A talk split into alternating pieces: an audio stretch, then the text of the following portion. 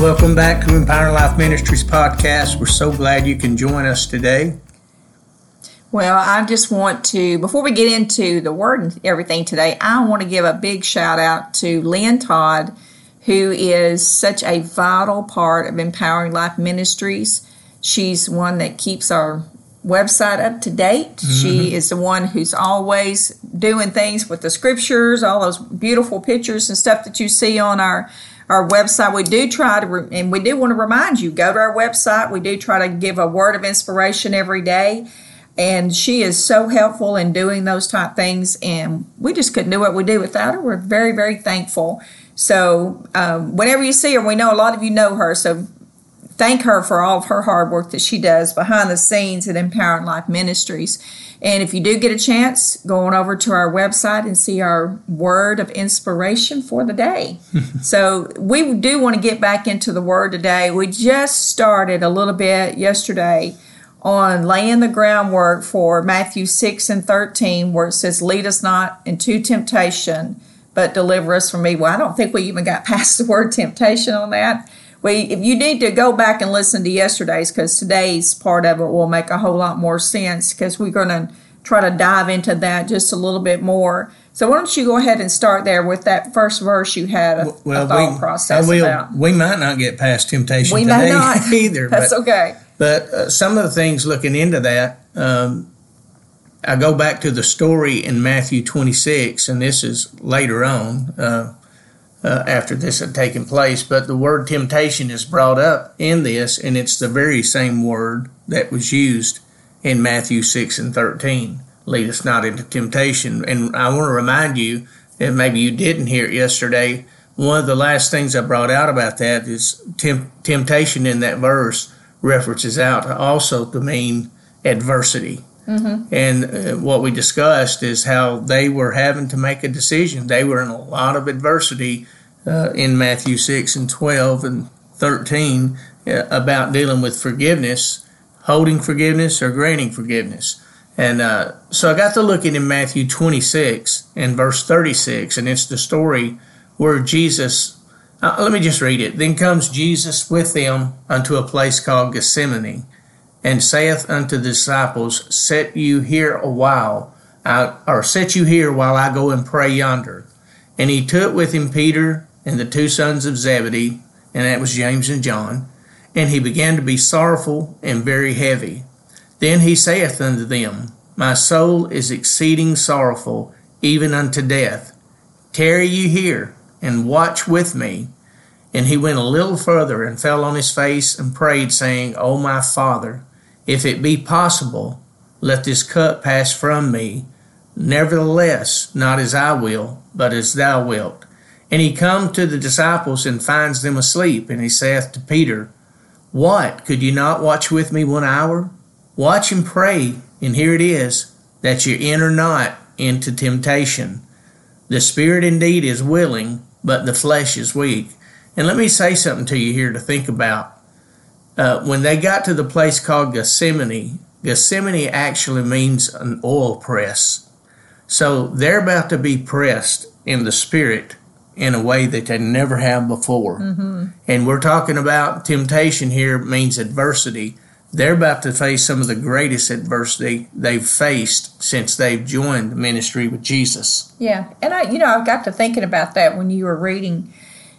I, I think about the disciples. Now, they have been walking with Jesus now for over three years. And this is the thing about it it was his pattern, it was his lifestyle to go off and pray. So I, you know, I sit here and think, well, were they just thinking, oh, this is just another time? but he wants us to be here with him while he is praying.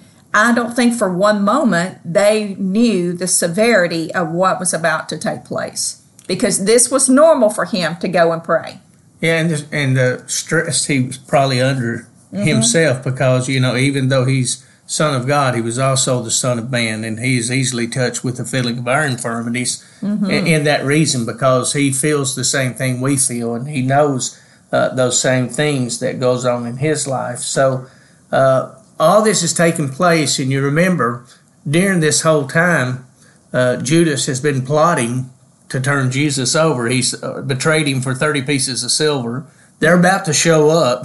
Right. and right. Jesus is keep excuse me, Jesus keeps coming back to them, he even three times. And he tells them, you know, he said, you know, go ahead and you know, pray. Can you not watch with me? And tells them, he's, you know, your spirit is willing, but your flesh is weak. And I think the whole reason for that, after he left that time, he prayed himself and said, Father, if this cup may not pass away from me except I drink it, thy will be done. So you know what? Jesus passed his adversity that he had in that situation and what he's dealing with. Yes, he did. But he's saying to them, uh, you need to pray that you don't enter into temptation. Because even though your spirit's willing and you're here, first of all, you can't stay awake. and you're about to face some adversity here in just a little bit uh, that you've never faced before. And you know the story whenever uh, Judas came and betrayed Jesus with a kiss, the soldiers tried to take Jesus. That's where Peter pulled out the sword. And I still believe to this day Peter was hit, trying to hit him right between the eyes, but he missed and cut his ear off. Right, right. You know, so uh, that was another place of adversity. You know, the, where if they would have, who knows if they would have been praying instead of sleeping. Yeah. You know, they, they might not have moved in that direction. Well, I, you know, and I, I have just been sitting here thinking about that entire story and how it began to play out.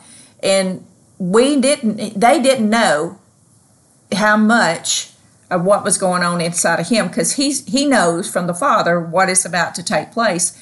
But you know, he said there, he said, You sit here while I go and pray over there. But then he said to them, Watch with me. In other words, be attentive with me. Wake up to what is going on in this in this situation.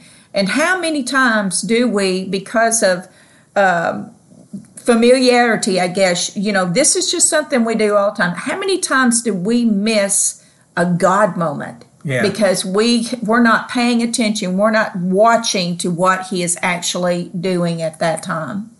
And I, I just look at that. There's so much in this. This was a test. This was something that they were being tested with in their physical bodies. I, you know, I tell people all the time, yes, sometimes staying awake and praying, but it's staying awake and having a conversation, basically. But there was failure. There on, was. on multiple levels, and I think one of the biggest reasons for that is because they didn't understand Jesus' assignment. No, they didn't. At this point, they didn't realize it.